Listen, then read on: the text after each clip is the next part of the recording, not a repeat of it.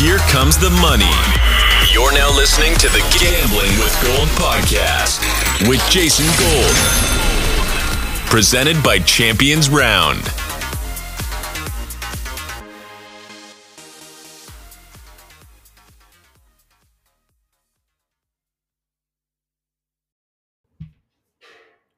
Hello and welcome to Gambling with Gold, powered by Champions Round. This is episode six of Gambling with Gold, previewing the NFC North. Enjoy. Welcome back to Gambling with Gold. I'm your host, Jason Gold, and once again, I am joined by the Action Network's Dan Titus. Dan, how you doing today? I'm doing great, man. As you can see, rocking the Eagles hat, so I'm ready to get into some NFC talk, man. And congratulations on everything going on in the Champions Round.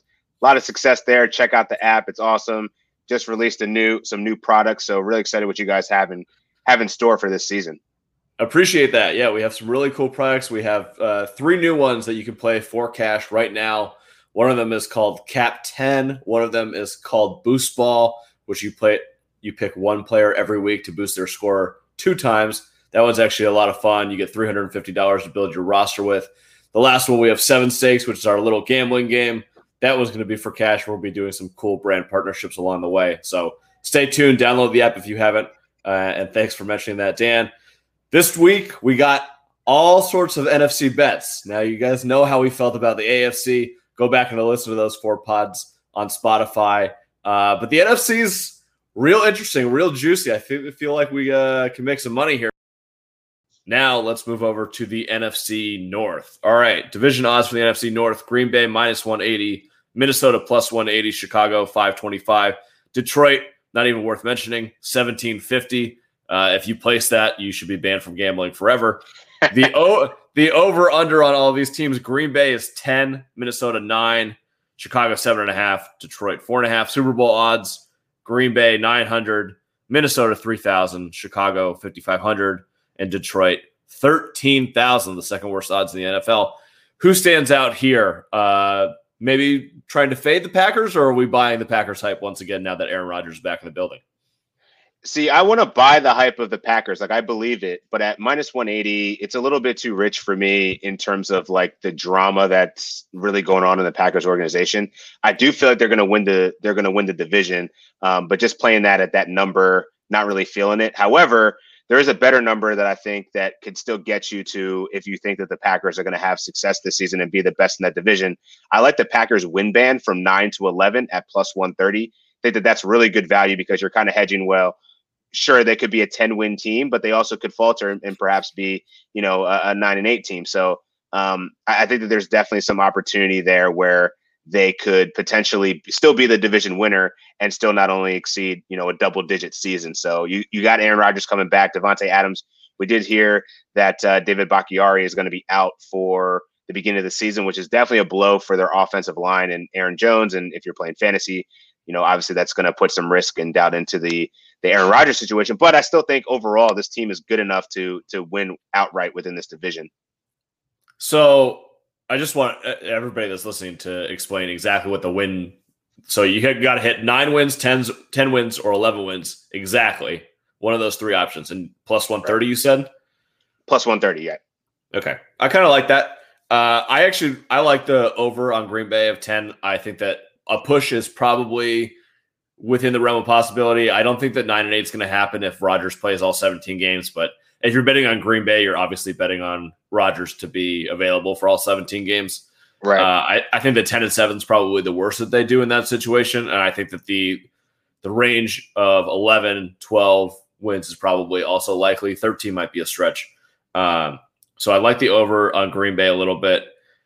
I probably won't play their Super Bowl odds at this point.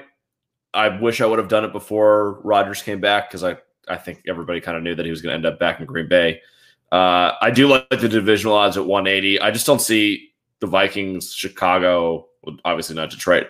I don't see any of them really making a run. And again, if you're betting on Green Bay, you're betting on Rodgers. If he gets hurt, you're screwed anyway. So you might as well just go down with the ship at that point. Yeah. Uh, my my projections for the entire division, I have Green Bay at 11.37 wins, which is actually the best in the NFC.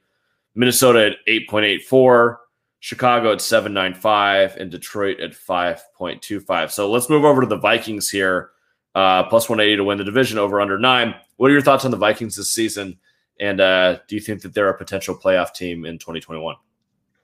Could be a playoff team, man, but I think that this team comes with a lot of risk, and you, you can't deny the fact that you know the leader of this of this team is pretty vocal about not wanting to get vaccinated. So just looking at the optics of that and what potential risk that brings as as the season wears on, as you travel, fans are in the building, you know, dinners, all the all this other, you know, outside influence that could happen. I think it's risk, but I still think it's good enough that the Bears aren't in a position that they're going to win, and the Detroit Lions, we'll talk about them briefly, are just awful. So at that point, you really only have one other team left in the division, and I think that the the Vikings, where I'm betting them, is to finish second in the division at plus 150. I think that that's the best value because I don't I don't see them oh I don't see them outseeding the the Packers as the best team in the division. However, they still do have a really good offense. They did lose Irv Smith for an undisclosed amount of time. We'll, we'll see how that kind of shakes out. But you know, with Dalvin Cook, Justin Jefferson, Adam Thielen, a really good defense, and Mike Zimmer, and hopefully health you know, I think that this team's still going to be dangerous and certainly could be, make a play for a uh, wild card or potential playoff bid. So they lost Irv Smith, but it looks like they traded for Chris Herndon, the ever elusive tight end breakout star for the Jets, who never quite hit. Wow. Does that mean that uh Yeboah is getting his yes, dynasty my, value right now? Let's boy, go. Let's go. Oh. Yeah, we talked about him like what two months ago now. It, it, we funny how that before, comes out. before the NFL draft, that was my first thought too. Yeah. Is that Kenny, Kenny Yeboah is all of a sudden a relevant fantasy piece, and I can't believe that I somehow backed into this. We, we made it. We made it. uh, unbelievable. Yeah. Sorry. Random aside. Go go back and listen to the pre-draft podcast and listen yeah. to us talk about Demetric Felton and Kenny Yeboah for about 35 minutes. That's all we talked about. Good times. Um, all right, so back to the Vikings. So I think that their offense is going to be solid. Uh, obviously, the Kirk Cousins unvaccinated thing. If he gets it, and he misses two games. Like this changes the the whole outlook of potentially the season at that point. Sure. Um, so that's definitely a concern here, which is probably why I wouldn't play over under nine. I do like the second in division uh, odds plus 150. That's a nice little number there. I do think that there's a chance they make the playoffs if everybody's healthy, decent offensive line. Dalvin's awesome. Two great wide receivers. Maybe a third if we're going to go deep, deep fantasy. I've talked about this before, but Ihmir Smith-Marsette, I actually like as like a super breakout third wide receiver guy. Um, so I think the offense will be fine. Let's see what Kirk does. He's been a terrible quarterback at like the the what they call the middle eight. So the last four minutes of the first half, first four minutes of the second half. Right. I uh, was reading some stat today that he's like the third worst in the league at that. So somewhere to improve for him. It also may be play calling. We'll see. Uh, the defense was atrocious last year, like maybe beyond atrocious, but this is not Mike Zimmer's calling card. Usually he's no. a great defensive head coach. Right. They had a lot of they had a lot of injuries. They had a lot of opt outs. I expect a big bounce back from that side of the ball this season, which potentially is what's going to get them into the playoffs. Last year they were seven and nine. This year they're expected to go nine and eight. I think that that that ten wins is more likely than them winning seven games again, but I probably wouldn't bet either side there. Uh, so yeah, I think that your bet is probably the best one. Second place exactly, plus 150. Uh, let's move over to Chicago real quick, and then we'll touch on Detroit. Chicago's whole season just feels like none of the odds matter. Don't bet on any of it.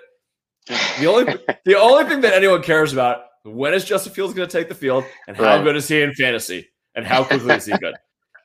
I, don't know why you would bet on that. Do you feel like betting on Andy Dalton and then like praying that the defense is healthy. I don't want to deal with any of that for Chicago. Absolutely not. And that that's a great point because I don't know what to expect out of the, the Chicago Bears when we're just really waiting to see like when is Justin Fields going to actually be the starting quarterback of this franchise. And I don't know that Matt Nagy knows the answer to that yet. Maybe it's week four versus Detroit. I think that that makes a lot of sense, but you don't just trot him out there against the Rams in week one, or maybe you do. Who knows? But I, it's just there's just too much risk and variability right now for me with that with the most important position on the field in flux. I can't bet on that. Um, but one thing I will bet on though is David Montgomery has an absurdly low uh, rushing total right now at 1,005 yards. So I'm going to hammer that over, man. Um, you know, last season he got 1070, and I think with another game, We've seen that he can be the workhorse back. I'm not worried about Damien Williams. I'm not worried about Tarik Cohen really eating into that workload. I think he's going to be set up for a nice season where he could certainly exceed 1,100, maybe even 1,200 rushing yards if Justin Fields actually gets on the field a little bit earlier, because we know those mobile quarterbacks always seem to benefit and, and stretch the field and provide some more opening and running lanes for for running backs as well. So just keeps the defense a little bit more honest. And let's be honest, Andy Dalton's not doing that. So either way, I feel like David David Montgomery is going to get a, a, really nice workload, uh, solid opportunity share of, of the carry. So yeah, run that run that up. Yeah, so I think that's a good point for for fantasy players. I know there's a gambling podcast. We'll talk about fantasy for a second. When you have a mobile quarterback, your running back is going to get more rushing yards, but less goal line touches for touchdowns. Right. So it's kind of a it's kind of a balance. So if you're going to bet this and you're going to bet that Fields is going to play a lot of the season, go take the over rushing yards and maybe take the under on rushing touchdowns. Uh, right. It's a n- nice little nice little way to play that little correlated uh, there. Uh, let's see for Chicago. I you know I'm a little worried about Dave Montgomery in terms of the over on rushing yards because their offensive line is so bad, and they lost Teven Jenkins. I just don't do not know at all what to expect there. Uh, I'm a little worried about. Uh, I have some injury concerns, not only with Fields and Montgomery, but everybody that's going to play in the backfield. I think there's a reason that Fields isn't playing Week One against the Rams because they know that Andy Dalton's just going to get ragdolled all over the place. they, they don't want to do that to their they don't want to do that to their rookie quarterback. They don't want Aaron Donald and Justin Fields, right? You know, face face for 60 minutes. That's not a good way to get. I mean, we already saw Justin Justin Fields get wrecked in the first preseason game. So yeah, I I, I think that's that's wise. Yeah. Okay. So I'm pretty much staying away from all Chicago odds. Uh, if Fields plays more than I think he does, maybe midseason I'd do like a over on Allen Robinson yards at that point. Um, but that's probably it. Detroit. Detroit's an interesting one. I mean, I guess they're they're projected to go four and thirteen. The offense stinks. I, I don't really know what to expect from this team. The defense is whatever. Dan Campbell's to bite. Dan Campbell's going to bite more kneecaps than than he's going to win games. I I don't really know. I don't really want to bet anything here. My numbers would suggest that the over four and a half might be worth something, but I, I just don't trust anything going on here. Yeah, for me, I, I agree with you. It's it's really the under four and a half that is the most appealing. But what's more appealing to me is some value in Detroit finishing as the worst team in the NFL. You can get that Ooh. at four to one. And I think it's going to be between, them and the Houston Texans. And for some reason, I don't know. I just have a bad feeling about what's going on in Detroit. They released Breshad Perriman, leaving Tyrell Williams and uh, Amon St. St. Brown, Amon-Ra St. Brown is as their top receivers. Quintez Cephus, you know what I'm saying? I'm just naming bottom yeah. tier wide receivers right now, right? And then you have a seemingly injured D'Andre Swift with uh, Jamaal Williams. I don't know. This nothing about this team gets me excited, and I feel like there's a there's a really strong case for them to get under four and a half wins, but at only plus one fifteen, pretty short odds there. So I think you can get better value with just betting on them to be the worst team in the NFL at four to one. Um, so that's where I'm taking for that one. I just want to go back to the Bears. If I'm doing if I'm betting the Detroit to be fourth, and obviously the Packers to win the division and Vikings to be second, by nature of it, I guess my Chicago bet would be them to finish third, which you can get at plus 135 right now. So that's exactly how I'd bet the division. Packers, Vikings, Chicago, Lions. Is there a way to do an exacta there where we do exactly how everybody's going to finish all four of them in a row? Yeah, let me find that. Because that would make a lot of sense to me. I'll, I'll go to Detroit for a second while you find those odds. There's only one player on the on the Lions worth talking about. His name is T.J. Hockenson, and you should draft him in all NFL all fantasy drafts. Mostly because I've talked about him for the last four months. He's the only player on Detroit that I care about, and everybody else around him is injured or bad. And Jared Goff has to throw the ball to someone. They're going to be down by 30 points in a ton of games.